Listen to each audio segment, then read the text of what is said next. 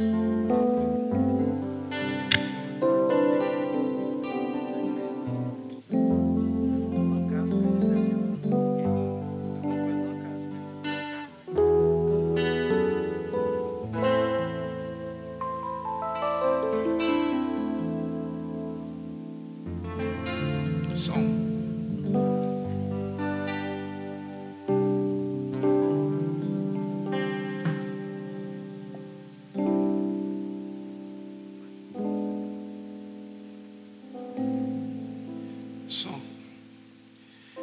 saudar os irmãos com a graça e a paz do Senhor Jesus, amém? Que alegria, né? Nós podermos retornarmos, mesmo que com quantidade reduzida, à casa do Senhor.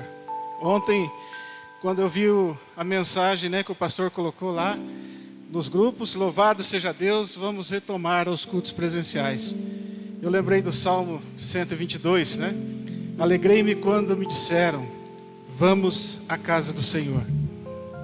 E por isso nós estamos aqui, né, com o coração alegre, por ter essa oportunidade que muitos queriam ter e nós não temos, de estar diante do nosso Deus, de poder adorá-lo, de poder buscar a sua face em oração, adoração, louvor, de poder ser edificado pela palavra, que é o que vai acontecer nessa celebração. E para isso nós precisamos né, abrir o nosso coração, né, ouvir a voz do Senhor, que certamente Ele vai falar conosco. Amém? Vamos colocar em pé e vamos começar adorando ao Senhor, dizendo que Ele é o único que é digno de receber a honra, a glória, a força, poder, em nome de Jesus. Amém? Ao único que é digno de receber a honra e a glória, a força e o poder. Ao Rei eterno e imortal, invisível, mais real, a Ele ministramos o louvor. Aleluia. Ao único que é digno de receber a honra e a glória, a força e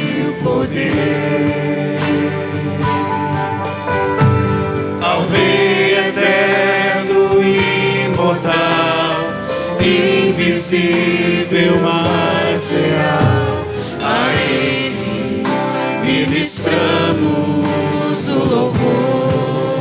Aleluia. Coroamos a Ti, ó Rei Jesus. Coroamos a Ti, ó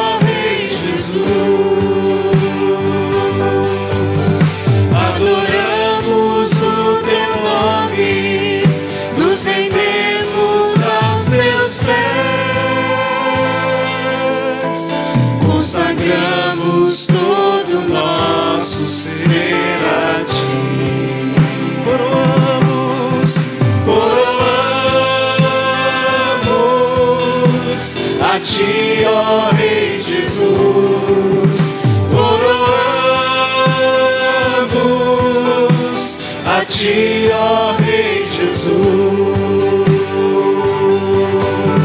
Adoramos o Teu nome, nos rendemos aos Teus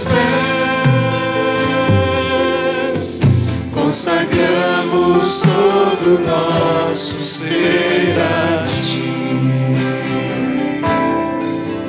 Consagramos todo nosso ser Aleluia. Muito bom exaltar o nome do Senhor. Muito bom louvar o Senhor. Neste momento, então, nós estamos na presença do nosso Pai. Converse com Ele. Busque a face dele, ore, né, dizendo ao Senhor da sua alegria, né, porque Ele sabe de todas as coisas, Ele sabe daquilo que nós precisamos, daquilo que, né, que está perturbando, que está tirando a paz do nosso coração, mas Ele quer ouvir de você a tua adoração, o teu louvor.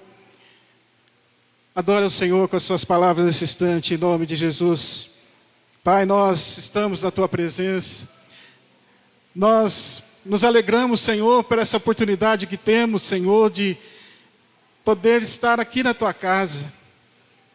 Nós sabemos que o distanciamento, nós sabemos que nesse isolamento que nós estamos vivendo tem trazido algumas dificuldades.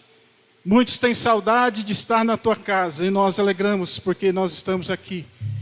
Senhor, tu és o nosso Deus, tu és o nosso rochedo forte, aquilo, aquele em que nós confiamos e daquele que nós dependemos.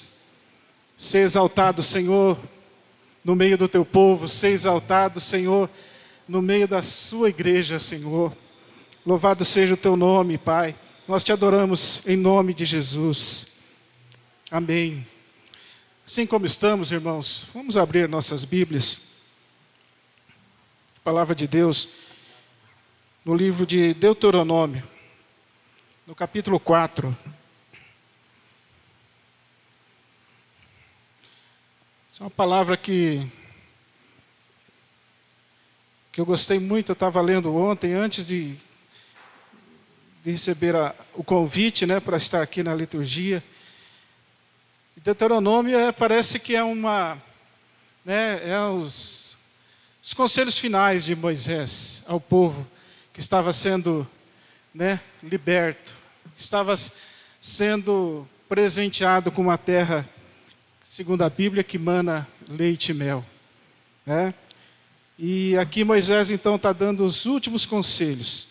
A partir do versículo 6, ele diz o seguinte: eu estou lendo aqui na nova, na nova Almeida atualizada. Diz assim: Portanto, guardem e cumpram essas leis, porque isso será sabedoria e entendimento de vocês aos olhos dos povos que, ouvindo-os, todos estes estatutos dirão: de fato este grande povo é gente sábia e inteligente.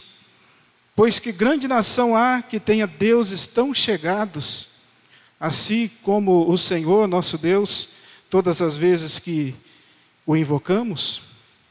E que grande nação há que tenha estatutos e juízos tão justos, como toda esta lei que hoje eu lhe proponho?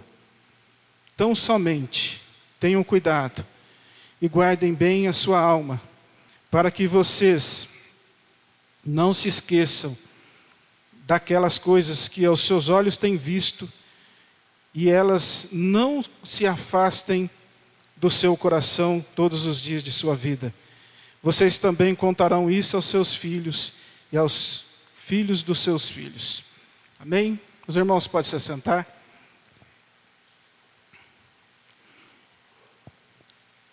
Eu achei interessante essa palavra, né? Quando Moisés aqui instruindo, ele diz: Pois que grande nação há que tenha deuses tão chegados de si como o Senhor. Né?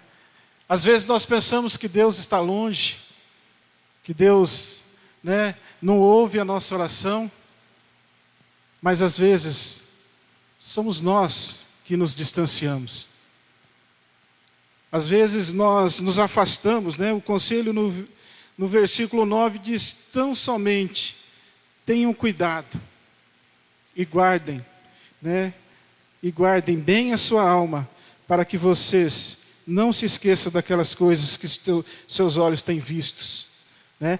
e elas não se afastem do seu coração.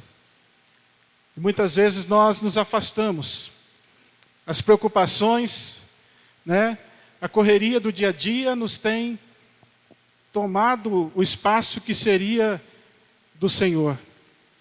E às vezes nós conhecendo a palavra, conhecendo né, os estatutos do Senhor, às vezes nós distanciamos. E por isso, este é o momento de nós nos achegarmos ao Senhor né, em confissão, em pedido né, de misericórdia, né, para que a nossa alma seja guardada. Eu gosto daquele texto lá de, de Hebreus que diz que nós somos do povo que, que avança, não somos daqueles que retrocedem né, para a perdição, mas aqueles que com fé né, nós guardamos, esperamos a salvação. Então, nesse instante, eu peço que você, né, que nós nos achegamos ao Senhor agora e relatamos a Ele, né, contamos a Ele a tudo aquilo que tem afastado a nossa caminhada. Nós temos visto tantas pessoas que começaram uma carreira bonita e de repente têm abandonado né, a presença do Senhor. Em nome de Jesus, converse com o Senhor.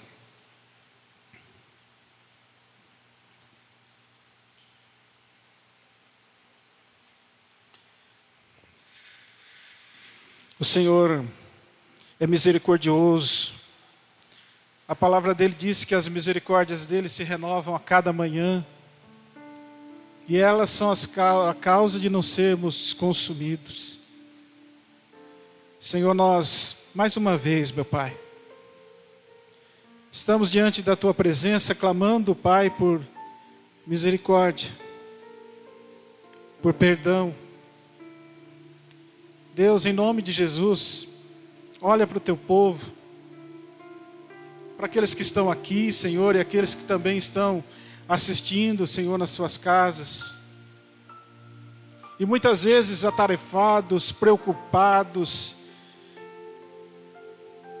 com tantos afazeres, com tantas dificuldades, e esquecem que temos um Deus tão chegado, um Deus tão próximo, que aguarda somente um pedido, um clamor, aguarda somente, oh Pai, uma atitude em direção à fonte de vida, em direção ao Pai.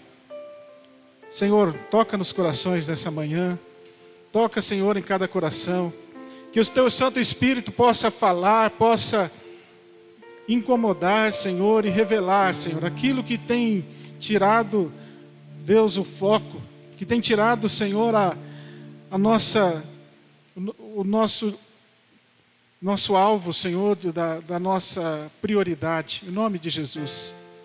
E perdoa, Senhor, os nossos pecados. Que possamos, ó Pai, estar com o coração aberto para ouvir, Senhor, tudo aquilo que o Senhor tem preparado para as nossas vidas nesta manhã e neste dia, Senhor. Fica conosco. Nós te pedimos perdão, Senhor, mais uma vez, em nome de Jesus. Em nome de Jesus. Aleluia. O Salmo de número 32, irmãos. Deixa eu abrir aqui.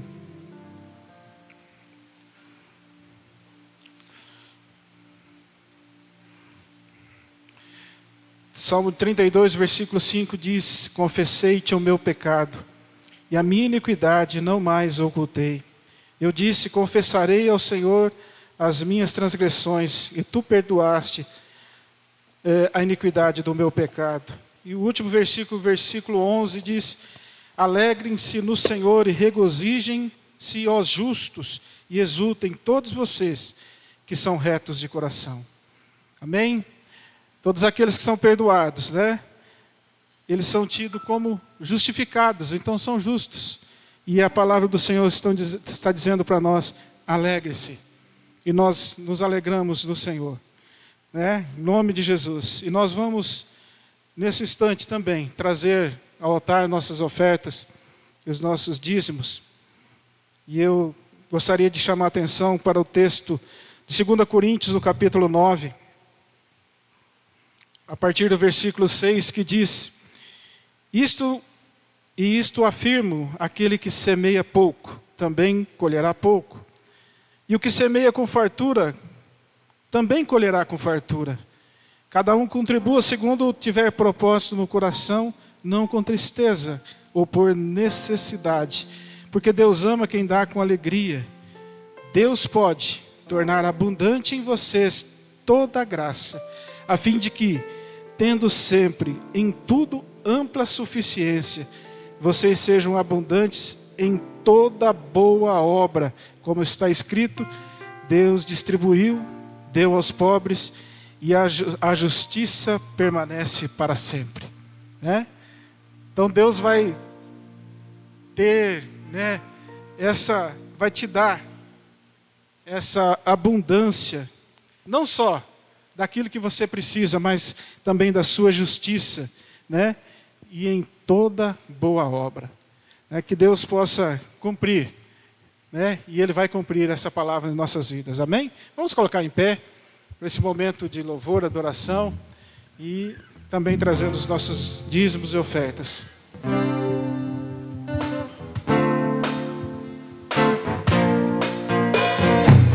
Eu te agradeço, Deus, por se lembrar de mim e pelo teu favor, é o que me faz crescer. Eu vivo pela fé e não vacilo. Eu não paro, não desisto. Eu sou de Deus, eu sou de Cristo.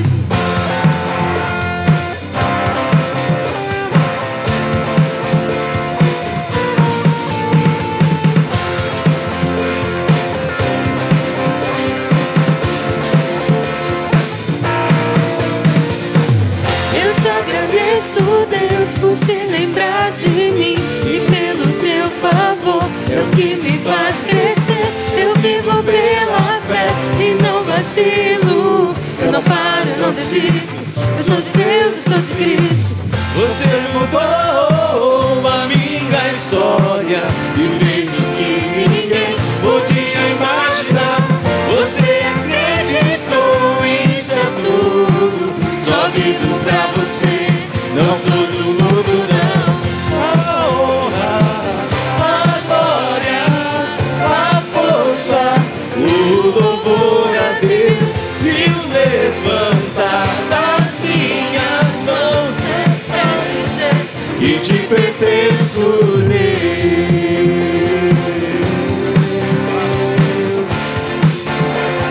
Que te pertenço, Deus.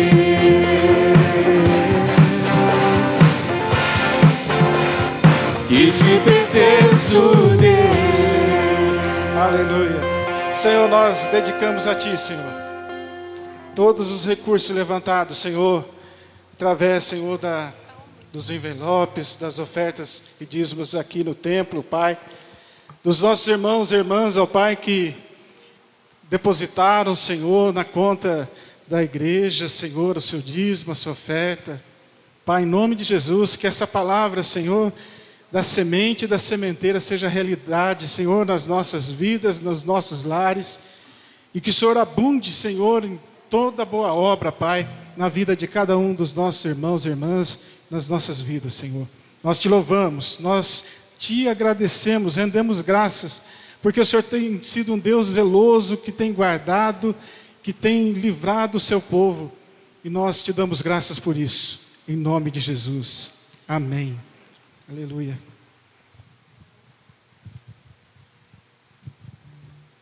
Amém. Graças paz. Amém. Estão animados em estar de volta à casa do Senhor. Eu creio que muitos aqui estavam ansiosos pela retomada das nossas atividades e graças a Deus nós estamos aqui juntos de novo para louvar e engrandecer o nome do Senhor. Então eu te convido a declarar que o Senhor é bom o tempo todo. Mesmo diante de todos esses problemas que nós temos enfrentado, o Senhor continua sendo bom. Então é isso que nós vamos declarar, em nome de Jesus.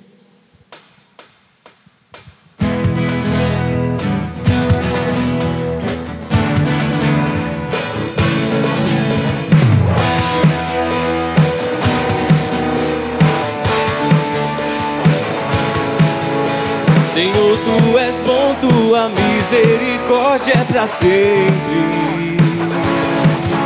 Senhor, tu és misericórdia é para sempre. Todos os povos te exaltarão,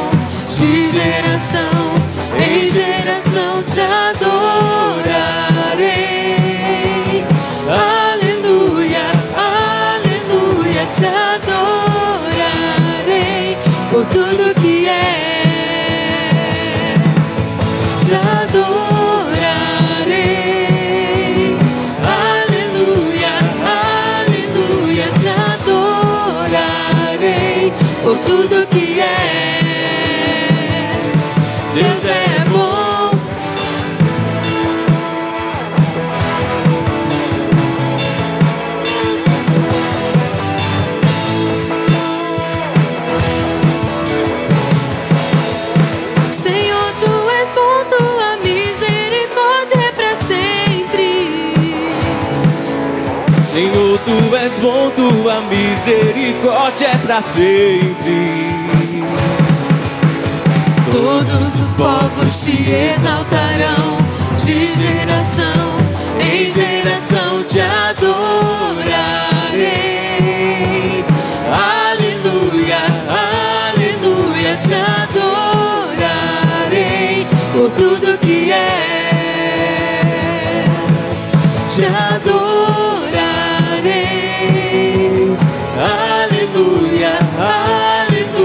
Te adorarei por tudo que és. Deus é bom.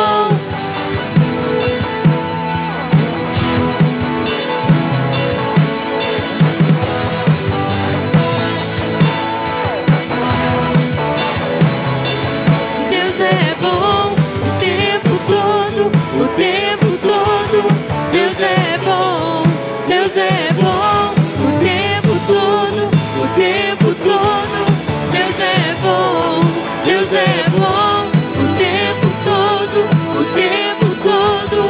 Deus é bom, Deus é bom o tempo todo, o tempo todo. Deus é bom.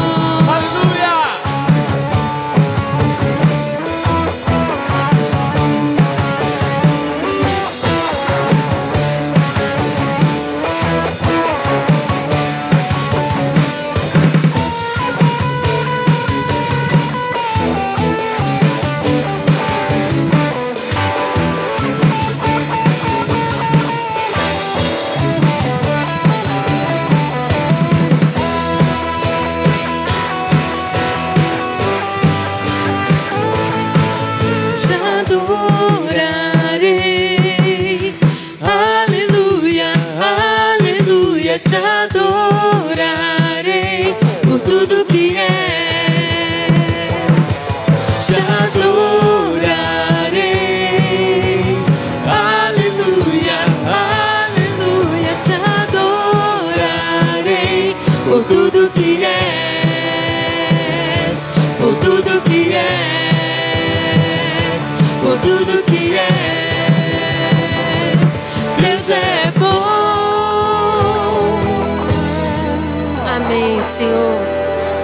Amém, Pai. O Senhor é bom em todo tempo, em todo momento, Paizinho.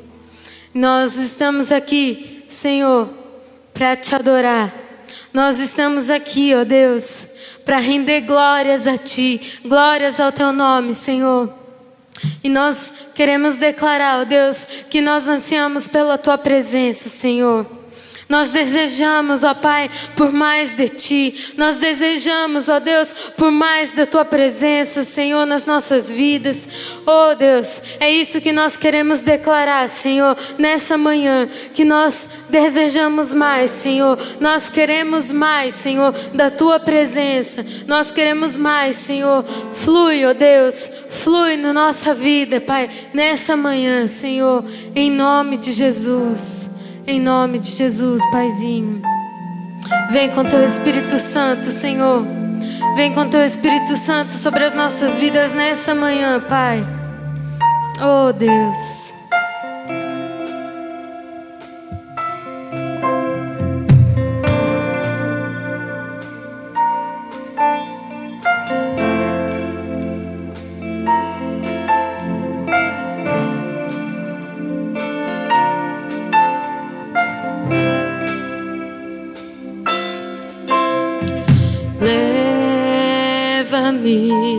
Bem mais perto em tua presença, em tua glória. Chama-me mais profundo, além do véu, em tua glória.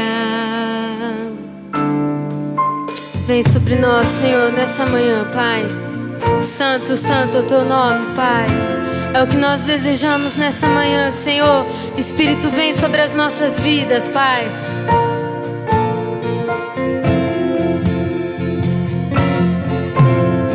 Espírito, desça agora. Eu me aproximo de tua glória.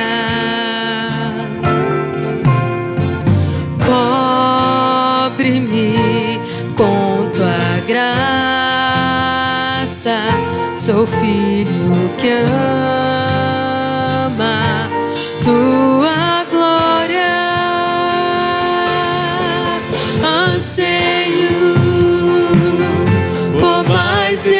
de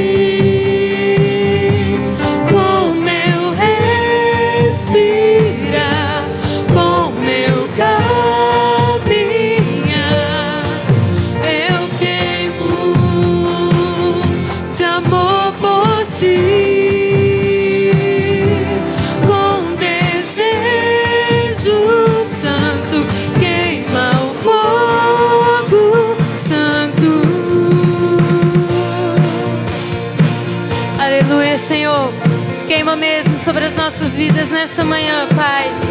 Oh, Senhor. Santo, santo é o teu nome, Pai. Vem sobre nós, ó Deus. Espírito, desça agora. Eu me aproximo de tua glória.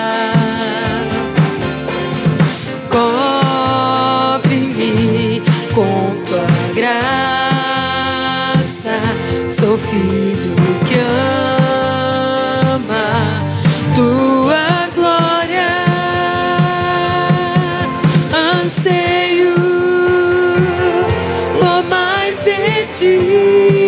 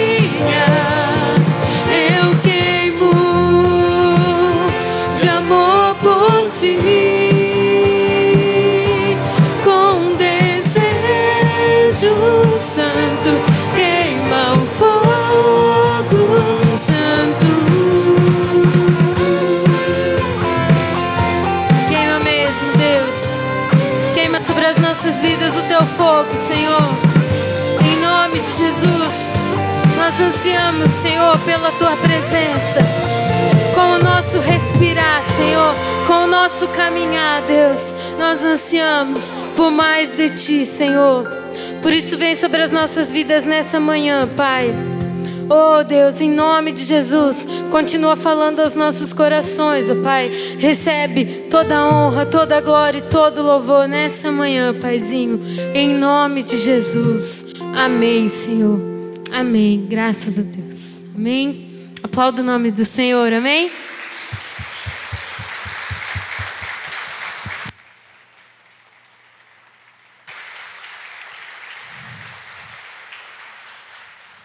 Aleluia. Graça e paz, amados e amadas. Sejam mais uma vez bem-vindos ao templo, né? A casa a casa de adoração ao Senhor. Amém? Existem coisas que a gente reproduz a vida inteira, mas que a gente precisa mudar. Aqui não é a casa de Deus, aqui é a casa onde nós adoramos a Deus. A verdadeira casa do Senhor é a minha vida, é a sua vida. Amém? Isso está escrito na Bíblia. 1 Coríntios 3,16 diz que nós somos o santuário do Espírito Santo que habita em nós. Aqui é um lugar onde a família se reúne para adorar ao Senhor. Mas Deus mora mesmo, Deus não mora aqui, ok? Ele mora onde? No meu e no seu coração. Ele mora na minha vida e na sua vida. Amém, queridos? Aproveitando que você está de pé, abra sua Bíblia, por favor. Evangelho de Mateus, capítulo 5. Um texto muitíssimo conhecido. Eu tenho certeza que o Senhor vai acrescentar aos nossos corações hoje, mais uma vez. Mateus capítulo 5, nós vamos ler os versículos de 13 a 16. Amém? A nossa irmã Regiane está fazendo aí um apelo, um pedido né, aos irmãos e irmãs que não esqueçam de trazer as doações de alimentos. Nós estamos aí com, vou usar essa expressão, né, com o estoque, com o estoque baixo. Então há muitas famílias já apresentando necessidades, né, queridos? Ano passado, na época do auxílio do governo, diminuiu muito a procura. Não que parou de ser pedidas cestas básicas, não, nunca parou. Mas diminuiu bastante, né? Agora que cessaram os auxílios do governo, certamente vai aumentar a necessidade do auxílio que a igreja e outras instituições sempre ofereceram a famílias que têm necessidade. Então, se você puder, bem, queridos, não esqueça de fazer a doação dos alimentos. Nós não voltamos com as células ainda, então tem que ser aquela ação individual de cada um de nós trazendo os alimentos nos cultos, ao longo da semana na, na secretaria. Se for necessário, é só avisar que a gente passa para buscar também. Tá bom, queridos? Mateus capítulo 5, versículos de 13 a 17. Vocês são o sal da terra e a luz do mundo. Amém? Um texto bastante conhecido. Então disse Jesus: Vós sois o sal da terra.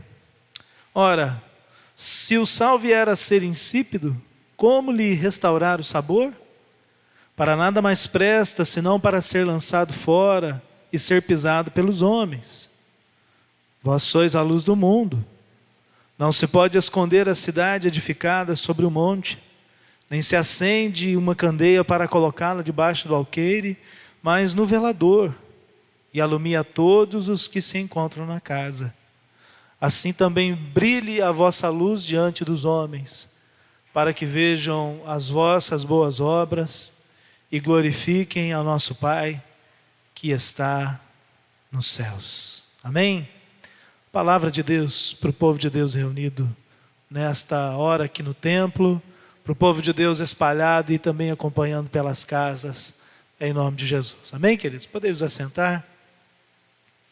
Conforme eu disse, esse texto ele é bastante conhecido, você já deve ter lido, ouvido muitas mensagens, muitas pregações, estudos bíblicos. Então, assim, de forma bem pontual, uh, eu não vou aqui trabalhar aquela coisa mais comum, mais habitual, que é o significado do sal, o significado da terra, do, de ser sal da terra e de ser luz do mundo, ok? Eu não vou trabalhar exatamente essa perspectiva hoje, mas eu quero desafiar você a pensar numa coisa muito importante que está nesse texto e que é o foco da pregação de Jesus. Esse texto faz parte da, da ação de Jesus que é conhecida como Sermão do Monte em que Jesus reúne ao redor de si uma multidão muito grande de pessoas, ouvindo a sua palavra, ouvindo os seus ensinos. É possivelmente, né, há quem diga que esta é, de capítulo 5, 6, 7 de Mateus, são a parte mais importante do ensino de Jesus ao longo de todo o seu ministério. O sermão da montanha, né, o sermão do monte. Então aqui Jesus ele, ele usa uma expressão bonita, ele fala do sal da terra, ele fala da luz do mundo, mas conforme eu disse, o foco de Jesus aqui não foi nem dar uma dimensão poética, dar uma dimensão simplificada para aquele povo, mas Jesus queria trabalhar de forma muito específica as pessoas que ali estavam. O mais importante dessa, pelo menos no meu entendimento, a parte mais importante desse texto não é apenas descobrir o significado destas figuras que Jesus usou, mas analisar as pessoas que ouviram esta mensagem. E as pessoas que ouviram esta mensagem não têm nome, são conhecidas apenas como a multidão. Havia ali uma multidão ouvindo a Jesus, havia ali um grupo grande de pessoas ouvindo a Jesus, e meu irmão e minha irmã, quem era aquela multidão? Quem era aquele povo? De onde veio aquele povo? Qual eram os anseios dos corações daqueles homens e, e daquelas mulheres que estavam ali? Aquela multidão que sai da sua casa, aquela multidão que talvez saiu até da sua cidade e foi até onde Jesus estava para ouvir a sua pregação, aquela multidão desejosa por uma palavra de Deus, quem era aquele povo, quem era, ou como nós podemos definir, enfim, entender essa multidão? Certamente, nós sabemos, irmãos e irmãs, Naquela multidão haviam pessoas religiosas, haviam pessoas necessitadas, haviam pessoas que foram em busca de uma cura, de uma libertação, de uma restauração. Certamente haviam pessoas ali com um coração desejoso, como nós cantamos aqui através desse cântico, desejoso por ter mais de Deus, por aprender mais de Deus. Mas como é também natural e comum no meio de uma multidão, tinham pessoas ali talvez, e eu não posso afirmar categoricamente, então eu digo Possivelmente havia no meio daquela multidão assassinos, idólatras, mentirosos, adúlteros, pessoas ruins, pessoas maldosas que talvez olharam aquela multidão e disseram: Eu posso tirar proveito, eu posso roubar alguém, eu posso, enfim, ter alguma coisa que me traga algum benefício no meio desse lugar. E, de fato, muitas dessas pessoas possivelmente não estavam ali por causa de Jesus. Isso é multidão indefinida, inominável, distante, veio de, de realidades distintas. Mas, meu irmão e minha irmã, uma coisa que eu não tenho dúvida, era o fato de que Jesus conhecia a necessidade daquela multidão. E naquele momento, mais do que qualquer outro anúncio de condenação, mais do que qualquer outro anúncio em que de alguma forma aquelas pessoas sentissem que não fossem amadas, Jesus olha para elas de uma forma poderosa, Jesus olha para aquele povo de uma forma amorosa e diz: Vocês são o sal da terra, vocês são a luz do mundo. Não importa quem você é, não importa de onde você veio, não importa o que você precisa, não importa a sua realidade, não importa no sentido assim, isso não exclui quem você é e o que você fez, não exclui uma verdade. Jesus está dizendo: vocês são o sal da terra, vocês são a luz do mundo. Jesus sabia que ali havia pessoas que precisavam de cura e ele poderia curá-las. Jesus sabia que havia pessoas ali que realmente, e, como todos nós, né, inclusive eu e você, se ali estivéssemos, sim, precisaríamos do perdão, mas meu irmão e minha irmã, mais do que qualquer outra realidade naquele momento, que ele pudesse operar o um milagre, Jesus começou a trabalhar um senso de identidade de um povo desconhecido, de um povo sem uma, sem uma identificação clara, Jesus passa a trabalhar com eles uma revelação e uma verdade, dizendo: vocês são o sal da terra, vocês são a luz do mundo. Isso não é maravilhoso, queridos? Fala a verdade. Fala a verdade. Talvez ali no meio daquele povo as pessoas já estavam cansadas de ouvir: você é doente demais, você é pecador demais, a sua família é pobre demais. Talvez no meio daquela multidão haviam pessoas que já estavam cansadas de viver uma vida repetitiva e demasiada difícil, né? enfim, pesada sobre os ombros. E talvez ali a única coisa que eles naquele momento não desejavam ouvir era a reafirmação de quem eles eram, humanamente falando. Jesus Jesus então percebe essa realidade num tom profético, numa imaginação profética, se a gente pudesse dizer assim. Jesus olha para aquele povo e diz: Olha, vocês são o sal da terra, vocês são a luz do mundo. Gente, isso é maravilhoso, vou repetir isso, isso é maravilhoso, não é mesmo? Sim ou não? E a mesma palavra que ele está dizendo para mim e para você hoje. Vocês são o sal da terra vocês são a luz do mundo. A verdade, meus irmãos e minhas irmãs, é que Jesus abre portas de qualidade de vida que antes estavam completamente fechadas para mim e para você. A verdade, meus irmãos e minhas irmãs, é que nós, na verdade, nem sabemos o verdadeiro problema ao qual nós lutamos todos os dias. Nós vivemos uma vida, a nossa vida voa, a nossa vida ela é aquele sopro transitório, passageiro, acordamos, trabalhamos, existimos, construímos uma família, enfim, empreendemos estudos, servimos ao Senhor, aleluia, no reino, na missão.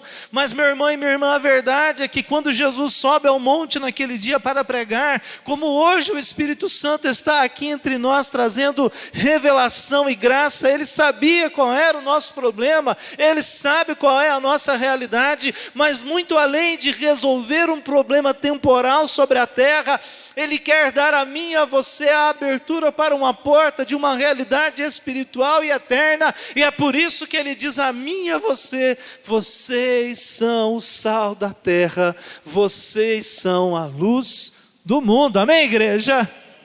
Louvado seja Deus por isso. A nossa igreja metodista decidiu, né, os bispos, o colégio episcopal, dos bispos e das bispas, a liderança da Igreja Nacional, da qual eu faço parte, o Concílio Geral, lá de 2016, definiu assim um tema para ser trabalhado a cada ano. E o tema que a igreja organizou e planejou para a gente trabalhar esse ano é discípulos e discípulas nos caminhos da missão anunciam as boas notícias da graça. Anunciar boas notícias da graça de Deus. Nesse último ano, a gente pode até arredondar já, né? Daqui a pouco vai completar um ano. Mas desde março de 2020 para cá, a maior parte das coisas que nós ouvimos são más notícias. Notícias de morte, desemprego, vacina que vem, vacina que vai, é, política, racismo, violência contra crianças. Gente, que tristeza, meu Deus. Como é que uma, um pai coloca uma criança amarrada dentro de um barril? E aqui é um caso, né, gente? É um caso dentre centenas de outros. É violência contra a criança, é o feminicídio que cresce, enfim, é o vício, né? enfim, os vícios das drogas ilícitas. Gente, esse mundo que nós estamos vivendo está cada dia mais, ou cada vez mais, complicada. Então, é, a, a, as, as pessoas que nós amamos, né, o Altamiro está conosco hoje, e a esposa do Altamiro está internada, na nossa irmã Márcia. Então, são notícias ruins que nós ouvimos o tempo todo. Já pensou se esse povo sobe lá no sermão é, uma, uma notícia ruim para mim é que eu tenho que fazer o culto em uma hora.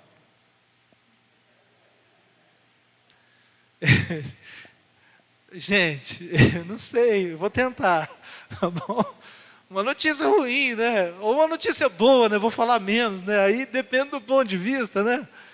Mas sabe, irmãos e irmãs, se Jesus subisse aquele monte para pregar às pessoas e de repente começasse a dizer: sua família fez isso, você fez aquilo, ah, não, não, você já errou demais, você já adulterou, você já mentiu, você já roubou, você aí que está querendo roubar a bolsa dessa moça aí, para com isso.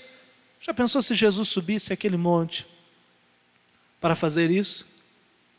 Ele sabia que havia coisas boas naqueles corações que ali estavam, ele também sabia que haviam situações difíceis. Mas naquela hora Jesus se concentrou em trazer boas notícias.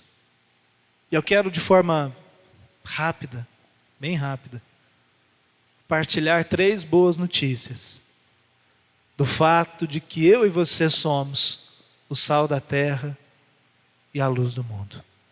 A primeira boa notícia, quando nós ouvimos Jesus dizendo: Vocês são o sal da terra, vocês são a luz do mundo, a primeira boa notícia, meu irmão e minha irmã, já é a verdade da figura que ele usa. A luz, meu irmão e minha irmã, ela muitas vezes ela não é grande, ela não é intensa, às vezes é um, um, um pequeno raio de luz. O sal que nós usamos lá na, no dia a dia da nossa casa, você sabe, não pode ser usado em grande quantidade, mas é em pequena quantidade, dependendo do alimento que você estiver fazendo. Então, quando Jesus usa a figura do sal e da terra, ele está dizendo: Eu conheço as suas limitações. Eu conheço a sua diminuta realidade de vida, e a partir da sua diminuta realidade de vida, eu posso multiplicar, eu posso abençoar, eu posso fazer novas todas as coisas. Meus irmãos e minhas irmãs, isso é tão verdadeiro e tão real que eu e você podemos aplicar isso de forma muito prática nas nossas vidas. Todos nós nascemos com algum tipo de limitação. Você escreve bem com a mão direita, quem é destro? Sim. Mas vai escrever com a mão esquerda? Vira um garrancho. Quer dizer, a direita já é um garrancho.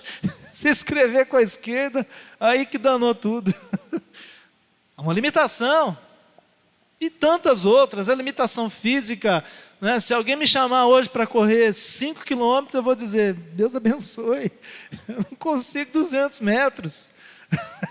Se chegar a 200 metros, chama, chama, chama o SAMU, porque a coisa está feia. Todos nós. E aí, estou falando de forma caricata, brincando com você, mas nós temos limitações na escola, não é verdade?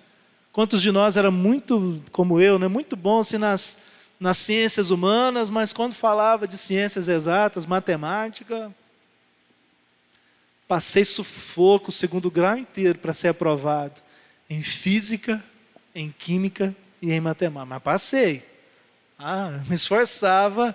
Professor José Eustáquio, um dia o senhor me vê aí, um abraço. Professor Reinaldo, um abraço. Professor de física e de química do segundo grau.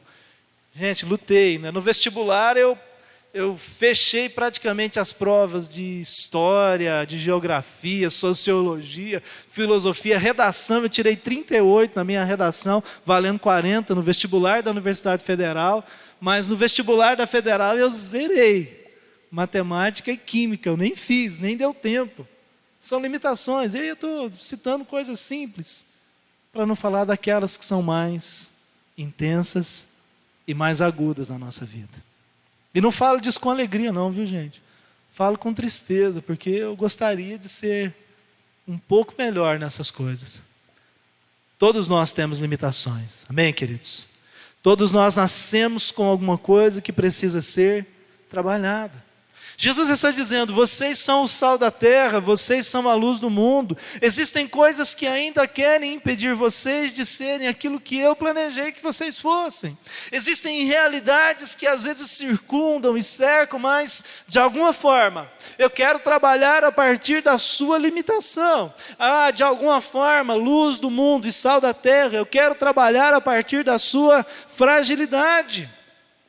A verdade, queridos, é que todos nós temos uma tendência a insistir em ver a vida a partir das circunstâncias da nossa existência e as circunstâncias que nós enfrentamos ao longo do nosso dia a dia, muitas vezes distorcem a realidade de quem nós somos. Tem uma música muito bonita do Diante do Trono. Ele diz assim: Senhor, abre os meus olhos, eu preciso ver a realidade de quem eu sou, criado em ti a tua semelhança. De vez em quando a gente precisa pedir para o Senhor: Senhor, permita que eu veja não quem o Senhor é, porque nenhum homem pode ver a glória de Deus e permanecer vivo, é o que diz lá o texto de, de, de, de Êxodo 33. Mas, Senhor, mostre-me quem eu sou, como aconteceu com Isaías no capítulo 6. Isaías está no templo, ele sente a glória de Deus, ele, ele percebe os anjos, os querubins e os serafins, e de repente, lá no capítulo 6, eu acho que é o versículo 3 ou 4, ele diz assim: Ai de mim, porque eu vou morrer. Sou um homem pecador, de lábios impuros, e habito no meio de um povo de impuros lábios, e os meus olhos viram a glória de Deus. Figurado, tá, queridos? Ele teve uma visão da glória de Deus. Ele não estava fisicamente diante de Deus, ele teve uma visão da glória de Deus. Ele viu quem ele era. Ao contemplar a revelação de Deus, ele viu quem ele era. Não de forma distorcida, mas de forma real, intensa, aguda. Aquilo que distorce o senso daquilo que Deus preparou para que nós fôssemos, nós chamamos isso de pecado. E meu irmão e minha irmã, pecado, de forma muito simples, duas definições. A primeira, pecado é cometer um crime contra Deus. Pecado, sabe, a gente no mundo moderno, né, na modernidade, as pessoas não gostam de ouvir né, esse tipo de pregação. A gente gosta de dizer que pecado é fragilidade humana, que pecado é uma escolha ruim que pode ser mudada ao longo da vida. Não, não é. Pecado é cometer um crime contra Deus. O pecado gera morte. O pecado gera morte espiritual. O que distorce a realidade de sermos sal da terra e luz do mundo é a realidade que nós cometemos um crime contra Deus. E cometer um crime contra Deus é chamado na Bíblia de pecado. Pecado, meu irmão e minha irmã, é a ausência de Deus, porque Isaías 59 diz que os olhos de Deus não estão fechados para não nos ver, os ouvidos não estão tapados para não nos ouvir, e nem a sua mão está encolhida para nos abençoar, mas os nossos pecados fazem divisão entre nós e o nosso Deus. Então, pecado, além de ser um crime contra Deus, pecado é a total ausência de Deus. Muitas vezes nós temos medo de falar a palavra pecado. Romanos 3, 23, a Bíblia diz que todos pecaram. Todos. Inclui a mim, inclui a você. Inclui uma criança que é inocente na ação, mas nasceu no pecado original e ao longo da vida vai desenvolver as distorções da humanidade, e só quando tiver a graça de Cristo sobre ela é que ele ou ela será perdoado e transformado. Todos pecaram e carecem da glória de Deus. Em Romanos capítulo 7, versículo 19, falando ainda sobre o pecado, o apóstolo Paulo ele tem aquela frase, aquele texto que dói na alma da gente, quando ele diz assim: Dentro de mim encontro uma lei, o bem que eu quero fazer, isso eu não faço, mas o mal que eu não quero, isso eu faço. Você já passou por isso em algum momento? Desejando fazer o bem e não conseguindo fazê-lo de forma completa? Essa lei está dentro de mim, está dentro de mim, ela, ela age em você, ela age em nós. Um grande homem de Deus como Paulo passou por isso, e quanto mais eu e você, tão pequeninos como somos. O querer fazer o bem está em nós, muitas vezes não o realizar, e essa é a realidade do pecado, ao qual eu e você precisamos lutar todos os dias. Todos nós queremos fazer a coisa certa, mas muitas vezes descobrimos que a nossa atitude está nos levando a fazer a coisa errada, ou de forma equivocada. Realidade de termos cometido um crime contra Deus, realidade da consequência da ausência de Deus. Mas mesmo assim, Jesus olhou para aquela multidão no sermão da montanha e sabia que havia crime cometido espiritualmente contra Deus, sabia que havia ausência no coração daqueles homens e daquelas mulheres. Mas Jesus olhou para eles, Jesus olhou para elas e disse: Vocês são o sal da terra, vocês são a luz do mundo. Ele olha para mim hoje, ele olha para você hoje e diz: Você é sal da terra, você é a luz do mundo.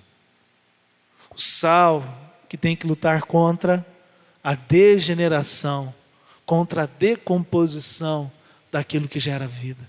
O sal que tem que conservar a realidade da naturalidade da vida. A luz que, diante do crime da distância de Deus, não pode sujeitar-se a, a, obedecer à escuridão, mas uma luz, ainda que pequenina, mas incessante, luta para não se apagar. Você é sal da terra, meu irmão. Você é luz do mundo, minha irmã. Amém, queridos? Ele transforma as nossas imperfeições, Ele transforma as nossas limitações, Ele nos dá uma nova vida, Ele nos dá uma nova história. Amém, queridos? Uma segunda boa notícia, eu tenho que avançar aqui para não, não terminar muito tarde. Uma segunda boa notícia desse texto, Jesus dizendo: Vocês são o sal da terra, vocês são a luz do mundo. Eu conheço as limitações de vocês. E uma segunda boa notícia é: Ele conhece os nossos dilemas. Ele sabe das lutas do nosso coração, e mesmo assim Ele escolheu a mim e a você, não porque nós fizemos a coisa certa, não, Ele nos escolheu, diz o texto de Romanos capítulo 5, e Deus prova, Romanos 5, 8, Deus prova o seu amor para conosco, pelo fato de ter Cristo Jesus morrido por nós quando nós éramos pecadores. Ele sabe da luta que nós travamos, e mesmo assim, Ele escolheu a minha vida, e Ele escolheu a sua vida. Ele sabe, gente, que de vez em quando a gente dá uns tropicão. Ele sabe que de vez em quando a gente, a gente fica estagnado, parado. Mas a palavra dele é: Você é sal da terra, você é a luz do mundo. Não para, luta. Você é sal da terra, você é luz do mundo. Amém, queridos? Recebe essa palavra hoje. Recebe essa palavra no seu coração. Independente dos dilemas que você está enfrentando, meu irmão e minha irmã, Deus, através da palavra, o Espírito Santo está dizendo: você é sal da terra, você é luz do mundo. Nós temos o desejo de fazer o bem, por mais que de vez em quando nós venhamos a errar, o desejo, a, a proposição, a ação de diante de Deus, nos arrependermos do crime espiritual que cometemos, nos arrependermos de ter abandonado a casa do Pai, e então, através da vida de transformação, transformação e de conversão, nos de novo, nos colocarmos diante dele e lutando todo dia, porque, meu irmão e minha irmã, essa luta, essa luta ela vai ser constante. O Alcir citou aqui o texto lá de Hebreus, quando diz assim: Nós não somos daqueles que retrocedem. Quem é luz não pode virar trevas, gente. Quem é sal não pode se perder ao longo da vida. Nós podemos ter as crises e de vez em quando a nossa luz parece que, que vai até apagar. De vez em quando você fala assim: não, não tenho mais condição de conservar coisa nenhuma, eu perdi o sabor. Aliás, eu não tive Covid, nem quero ter, mas um dos sintomas da Covid é perder o paladar, não é? Perder o senso da, da, da, do sabor das coisas, não é? Olha que tristeza, uma vida sem sabor, uma vida sem sentimento, meu irmão e minha irmã. De vez em quando a gente começa a, a lutar contra estas coisas, mas ainda assim o Senhor diz assim: Eu conheço os seus dilemas, e eu digo: Você é sal da terra, você é a luz do mundo. Uma terceira boa notícia, essa para mim é uma das melhores. Quando Jesus olha para aquela multidão, como eu disse, vieram de muitos lugares, carregava no seu interior dezenas de realidades e problemas, cheios de limitações, cheios de dilemas. Jesus olha para eles e para elas e diz: Vocês são o sal da terra, vocês são a luz do mundo. Então, uma terceira boa notícia que eu consigo tirar dessa fala de Jesus é o fato de que Ele acredita em nós. Gente, eu acredito em Jesus, amém? Você também, amém? O pessoal que está acompanhando a transmissão, eu também acredito que vocês acreditam. Ficou bom agora, né? Eu acredito que vocês acreditam em Jesus. Mas esse texto está dizendo também que Jesus acredita em nós. Ele acredita que a pequena luz que há na minha vida e que há na sua vida pode iluminar uma grande montanha, ou pode iluminar a casa onde você está.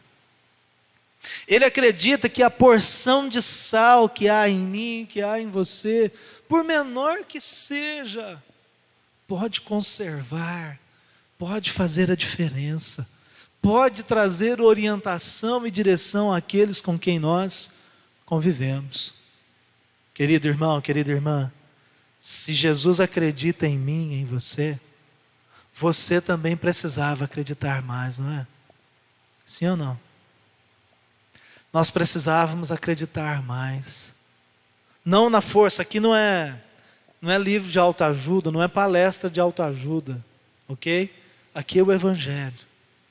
Autoajuda é aquela besteira, desculpa com todo respeito, eu já falei, então agora foi. É aquela besteira daqueles enunciados que dizem: eu posso, eu quero, eu consigo. ah, se fosse assim. Esse enunciado é apenas a entronização da autojustificativa humana do eu e da autorrealização humana da, do senso de conquista, mas é o senso de conquista individual. O eu humano, a verdade individual do ser humano.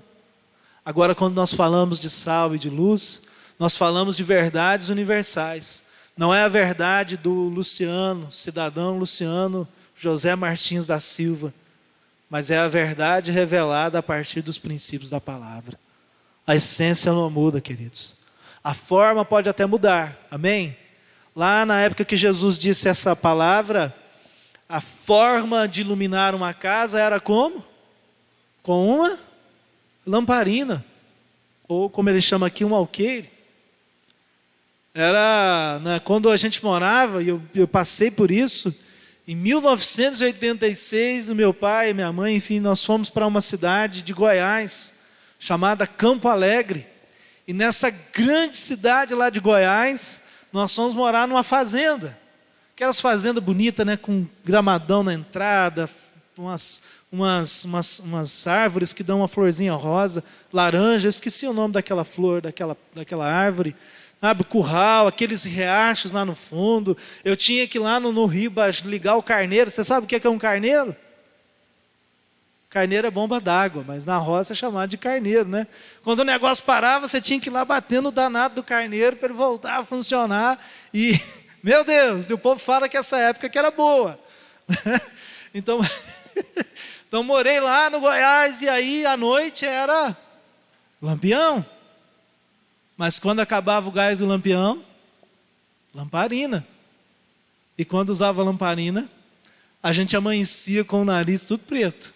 Você já, alguém já passou por isso? Por favor, me ajuda aí.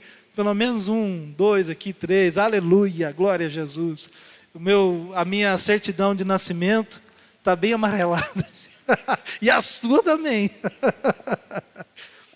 Agora hoje, né? Então, nós falamos de Jesus, falamos agora, década de 80. Agora hoje, fala sério. Você está lá na sua casa, você vai falar assim: nossa, que saudade da lamparina. Vou ligar uma lamparina hoje e vou apagar a luz da casa. Ninguém vai usar a luz elétrica hoje. você faria isso? Mas a luz é a mesma, não é? A mesma necessidade de luz de Jesus na época de Jesus da década de 80, 70, 60, século 21, a essência da luz iluminando é a mesma, mas a forma é outra. Mas a essência da iluminação daquilo que está escuro não se perde. A forma pode mudar. Tem algumas casas aí que você entra e né, pessoas que têm condição, ela bate palma assim, tchuf, né, já acende ali, tem um controle universal, né, tem persiana que você liga assim já desce sozinha. Gente, é a modernidade. Eu queria uma casa assim, mas vai demorar, meu Deus. Tomara que Deus nos dê essa graça. Mas sabe, queridos, a essência ela permanece a mesma. A forma muda, mas a essência é a mesma. Preste atenção nisso. Todas as vezes que você tenta mudar de vida, todas as vezes que você tenta melhorar algum aspecto da sua vida, sempre existirá ao seu redor realidades, circunstâncias e até pessoas que vão tentar impedir você de continuar no processo de mudança. Sempre existirão pessoas, sempre existirão realidades que, quando você decide, não, eu vou lutar para mudar a realidade da minha história, quando você começa a acreditar em si mesmo, sempre existe alguém que diz assim: não, não é assim, não, rapaz, não é tudo isso, não, calma. Não, não, vale a pena, não, calma, não é assim, não, não é tudo isso, não é para tanto, você está ficando fanático, você está ficando exagerado, não, não, não, não, calma, não, não, calma, não é assim, não. Sempre existirão realidades que tentarão nos impedir de mudar a nossa vida. Eu já contei essa história, vou repeti-la. É, quando eu participava das reuniões de pastores, e faz mais de ano que eu não vou, por conta de tudo isso aí que aconteceu, né? pandemia, aquela época que eu fiz a cirurgia da vesícula, não podia viajar. Então já faz mais de ano que eu não vou nas reuniões de pastores lá em Marília, na, na Igreja Batista, lá com o pastor Domingos, enfim, toda a equipe lá. A gente fala muito por WhatsApp, por telefone, mas pessoalmente eu não faz tempo que eu não vou lá. E eu ouvi lá uma vez um testemunho de um pastor de uma igreja de Echaporã que eu nunca esqueci. Esse pastor, ele, ele conta né, que ele estava ali em Chaporã, que é a cidade pertinha nossa aqui, e a igreja dele não crescia, a igreja dele era muito mirradinha, pequena, e ele estava ali né, descontente, e, e havia uma realidade que sempre o incomodava. Ele contava, ele contou que quando ele ia para a igreja, ele passava sempre na frente de um bar. Quem já me ouviu contar essa história vai lembrar. E ele passava na frente do bar, as pessoas que estavam ali naquele bar começavam a tirar sarro dele, e lá vai o pastor. Ei, pastor, já vai pegar o dinheiro do povo, ah, não sei o quê, não sei o quê. Ele disse que ele ficava muito bravo. E que algumas vezes ele falou assim: Olha, vocês parem de zombar de mim, porque se vocês não mudarem de vida, vocês vão tudo para o inferno. Então ele muitas vezes ele disse que ele parava e dizia isso para as pessoas que, que estavam ali naquele bar. Mas ele contou lá que uma vez ele sentiu o Espírito Santo mudando a forma dele pensar. O Espírito Santo falou para ele assim: enquanto você amaldiçoar essas pessoas, enquanto você lutar de forma humana contra essas pessoas, você nunca vai crescer, porque você não acredita naquilo que você está fazendo. E aí ele estava indo para a igreja um dia, e aquela realidade de novo, né? Ah, pastor! E assim, gente, só abrir um parênteses, né? Quando as pessoas sabem como elas conseguem nos tirar do centro, quando elas mexem nas nossas feridas, você pode saber que elas vão sempre tocar onde dói. É assim em casa, é assim no trabalho. Quando as pessoas descobrem o nosso ponto fraco, você pode ter certeza que elas sempre vão atacar o nosso ponto fraco. Ok? Bom, aquele pessoal lá do bar já sabia que era mexer com o pastor e ele ia reagir. Pastor, está indo para a igreja, né? vai roubar o dinheiro do povo, aquela converseira lá, e ele parou. E ele falou assim: Eu estou indo para a igreja mesmo. Mas hoje eu vou dizer uma coisa para vocês: eu estou indo e vai chegar um dia que vocês vão estar todos lá comigo, servindo a Jesus e sendo instrumento de bênção. Eu nunca mais vou dizer que vocês vão para o inferno, eu vou declarar a partir de agora que todos vocês vão para o céu. Quando o pessoal mexia com ele, ele falava isso. Bom, resumindo a história, eu não sei se aquele povo se converteu ok? Eu não, eu não, não ouvi o desfecho depois, né? já faz muito tempo que eu não ouço esse pastor falando sobre isso. Mas eu sei que a igreja dele, de 15 pessoas, hoje tem mais de 80. Isso significa se aquele pessoal que estava no bar não se converteu, tomara que tenha alguns daqueles lá, mas muitas pessoas viram a mudança. a mudança da atitude do pastor e da igreja. E hoje estão servindo a Jesus, aqui pertinho de nós, na cidade de, de Echaporã. Acredite, meu irmão e minha irmã. Jesus acredita em nós. Jesus acredita em você.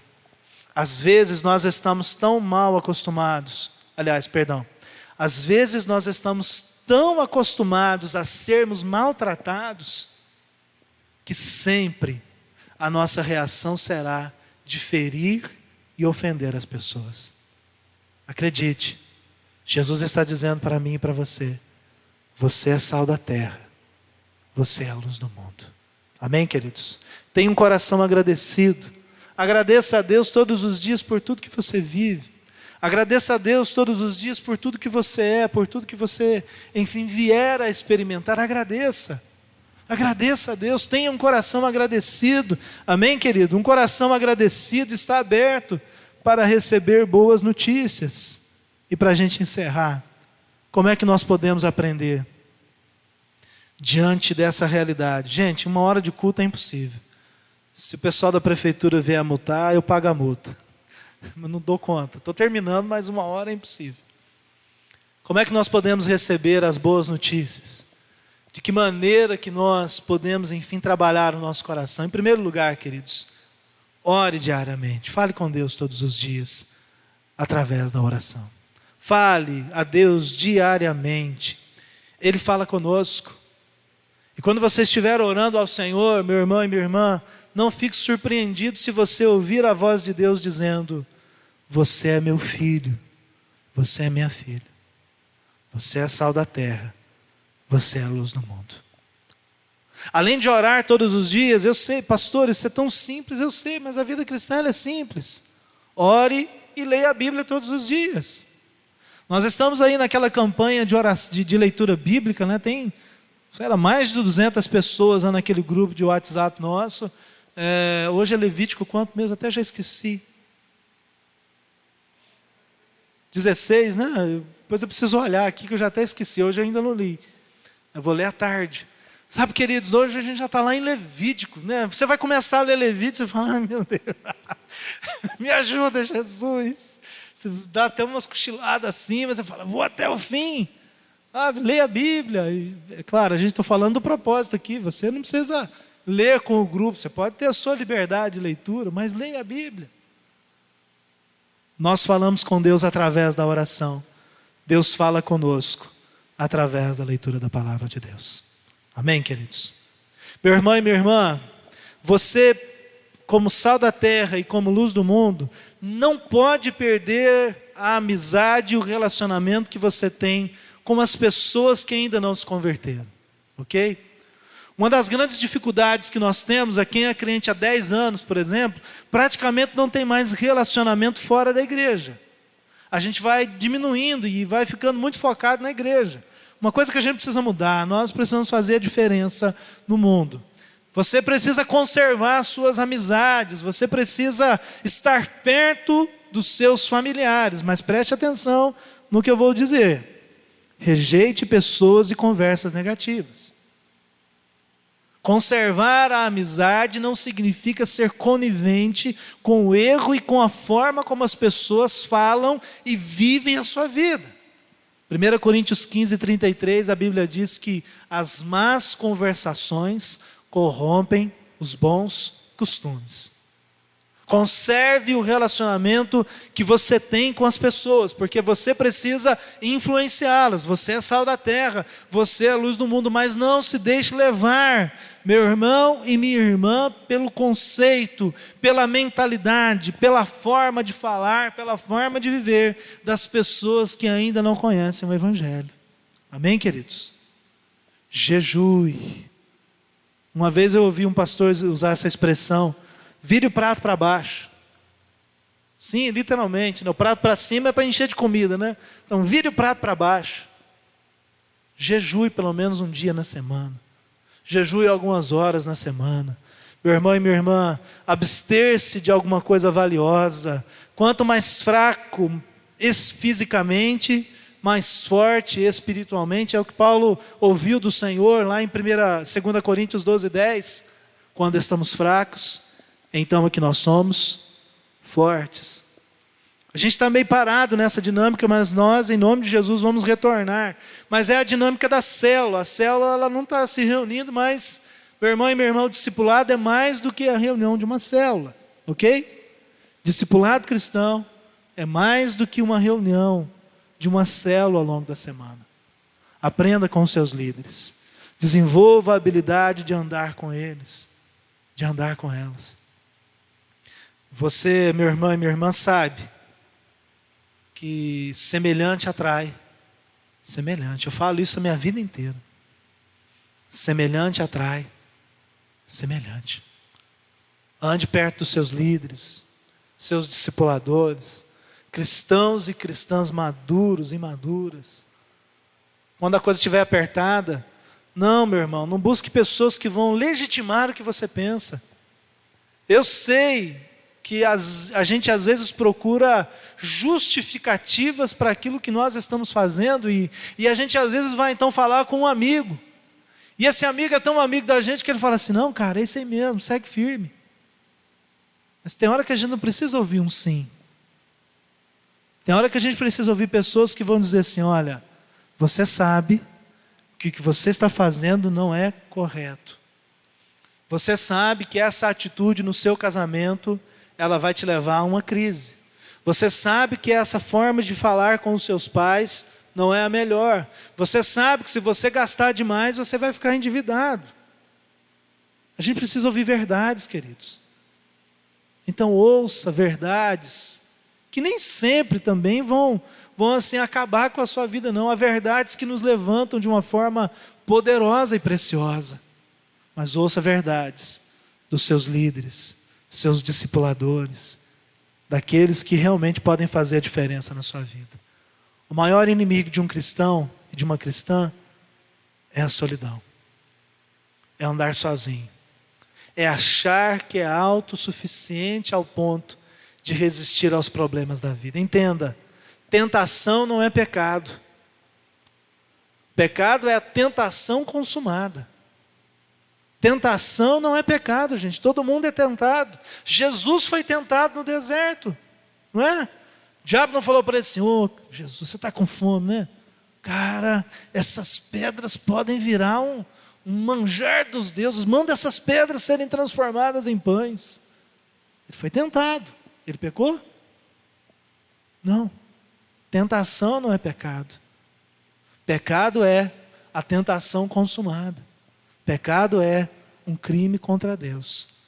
Pecado é a ausência de Deus. Vocês são a luz do mundo. A luz sempre se envolve nas trevas. Quando a luz aparece, as trevas desaparecem. A igreja precisa aparecer, queridos. Amém? A igreja que é a minha vida, que é a sua vida, ela precisa aparecer. Nós fomos edificados sobre a rocha. Salmo 40. Firmou os meus pés sobre a rocha nós fomos firmados sobre a rocha, e essa rocha a qual o Senhor edificou esta igreja, significa que as portas do inferno não prevalecerão contra a minha vida e nem contra a sua vida, amém, queridos? As portas do inferno não prevalecerão contra a igreja do Senhor, nós precisamos lutar contra o mal, contra o esfriamento, contra o distanciamento, nós estamos vivendo distanciamento social, mas jamais alguém diz que você deveria distanciar-se espiritualmente de Deus e dos seus irmãos e das suas irmãs. Alguém algum dia falou sobre isso? Distanciamento social como forma de brecar, né, segurar a transmissão de um vírus. Mas distanciamento espiritual não. Você precisa continuar em oração, lendo a Bíblia, jejuando, anunciando o Evangelho, sendo sal da terra, sendo luz do mundo, fazendo a diferença para a glória de Deus. E aí eu encerro perguntando: a sua maneira de viver hoje, sal da terra e luz do mundo, está glorificando ao Senhor? Você está paralisado diante de Deus e diante da vida? Uma coisa que eu sempre me pergunto e sempre entro em crise, fico com o meu coração e a minha mente sempre em busca de respostas, né? Por que nós começamos tão bem e hoje vivemos uma curva de perdas? E decréscimos. Porque damos ouvido à voz do pecado, porque os portões do inferno acham que estão vencendo a igreja. Meu irmão e minha irmã, mais do que nunca o Senhor nos diz nessa neste dia, vocês são o sal da terra, vocês são a luz do mundo. Se você de alguma forma tem negligenciado a sua vida com Deus, essa palavra não é de condenação, mas é de um convite para o arrependimento e para a mudança de vida. É clichê, mas eu vou repetir. É tempo de voltar para casa, para a casa do Pai.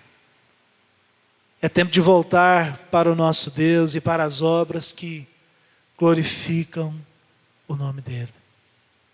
Meu irmão e minha irmã, é tempo de voltar a minha vida e a sua vida para o altar de Deus. Então venha, querido, meu irmão e minha irmã, venha para o altar do Senhor nessa hora e deixa Ele trabalhar na sua vida e através da sua vida. Você é sal da terra, você é luz do mundo. Deixa o Senhor falar, fazer Deixa o Senhor mover através da sua vida, em nome de Jesus. Amém?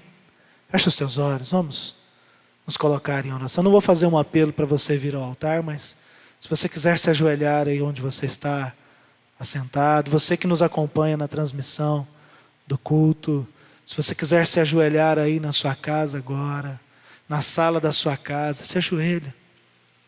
Comece a clamar agora, vem para o altar, você é sal da terra, você é luz do mundo. Você, meu irmão e minha irmã, tem limitações e o Senhor quer trabalhar a partir delas. Você tem dilemas, tem problemas, mas meu irmão e minha irmã, isso não anula a boa notícia da graça. Meu irmão e minha irmã, o Senhor Jesus acredita. Ele acredita em você. Vai para o altar. No Salmo 43, o salmista disse assim: Então eu irei, Senhor, ao altar do meu Deus, do Deus que é a minha grande alegria. Deixa Ele falar com você agora. Ore. Quem sabe é o momento, é a hora de você ouvir a voz dele dizendo: Você é meu filho, você é minha filha, sal da terra, luz do mundo. Aleluia, Senhor.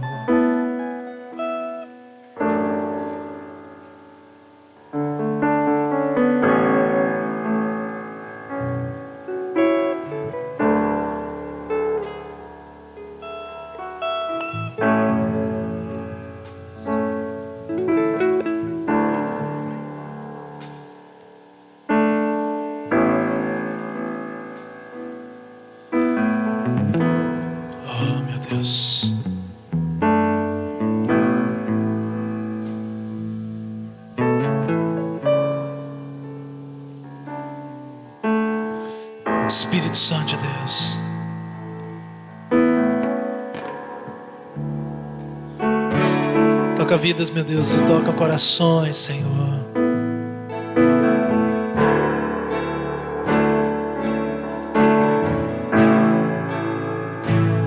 Oh, meu Deus.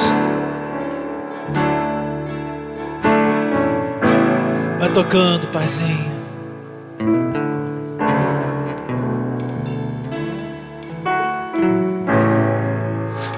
Você sente que está machucado e ferido em todo o seu pecado, Jesus te chama. Se você sente que chegou ao fim e dessa fonte deseja tomar, Jesus te chama. Então venha ao altar, o Pai esperando está. O perdão foi comprado pelo sangue de Cristo Jesus. Creio nessa palavra, Senhor. Oh, meu Deus.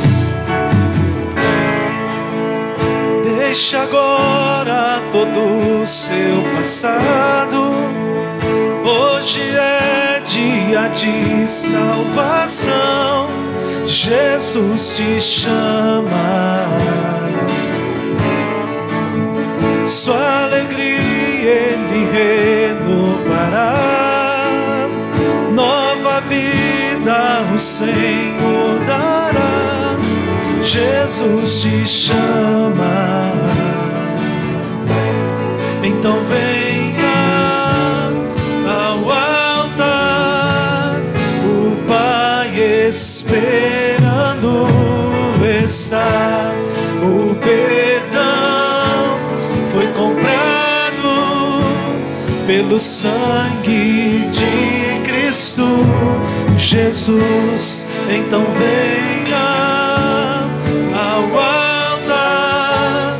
O Pai esperando está. O perdão foi comprado pelo sangue de Cristo Jesus. Se você puder, querido querida, fica de pé agora em nome de Jesus. Amém. Receba esse chamado do Senhor nessa manhã. Venha, filho amado, sal da terra, luz do mundo. Oh, então venha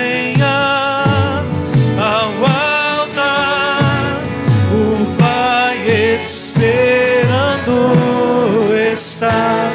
O perdão foi comprado pelo sangue de Cristo Jesus. Então venha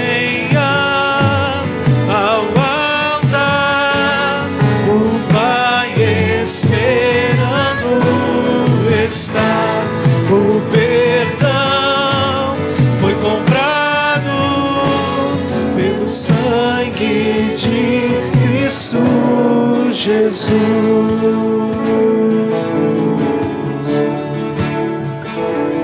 Eu creio nisso, Senhor. Apesar das limitações, apesar dos dilemas, meu Deus, o Senhor acredita em nós. Esse é o tempo, Senhor, essa é a hora, meu Deus, inadiável. Oh, meu Deus, não pode mais, não pode mais, meu Deus, passar o tempo e a hora e os momentos e as circunstâncias. Mais da sua vida, Senhor, mais da sua graça, mais da sua glória, Paizinho querido. Vem transformando, vem curando, vem movendo, Espírito Santo. Nós oramos pelo Luiz Antônio, Senhor, que está internado. Nós colocamos a vida da Deise, Senhor, e, e da Imaculada, que ela tem cuidado nesses dias, meu Deus. Nós oramos pela Clarice, Senhor, e pelo irmão que está internado na UTI.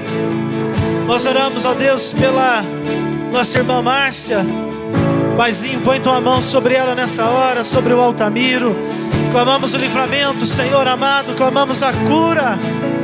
A cura, Senhor, pelo irmão da Elisângela que está, Senhor, lutando contra um câncer, meu Deus.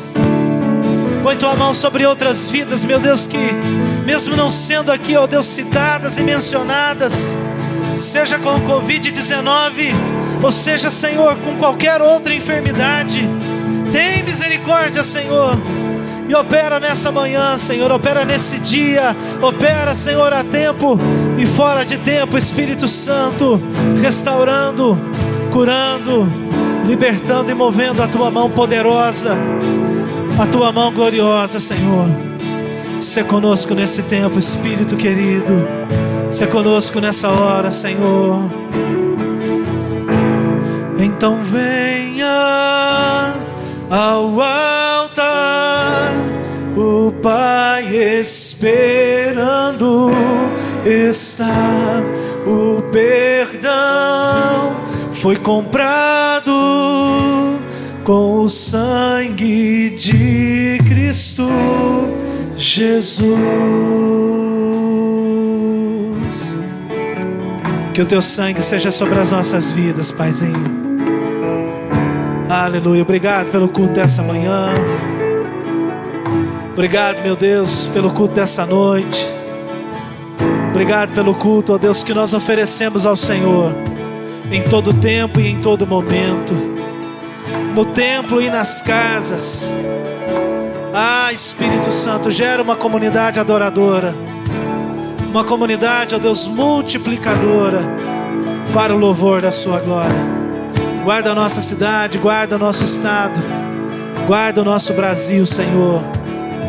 É a oração que fazemos a Ti nessa hora, meu Deus no poderoso e glorioso nome do Senhor Jesus. Amém, meu Senhor. E amém, Senhor.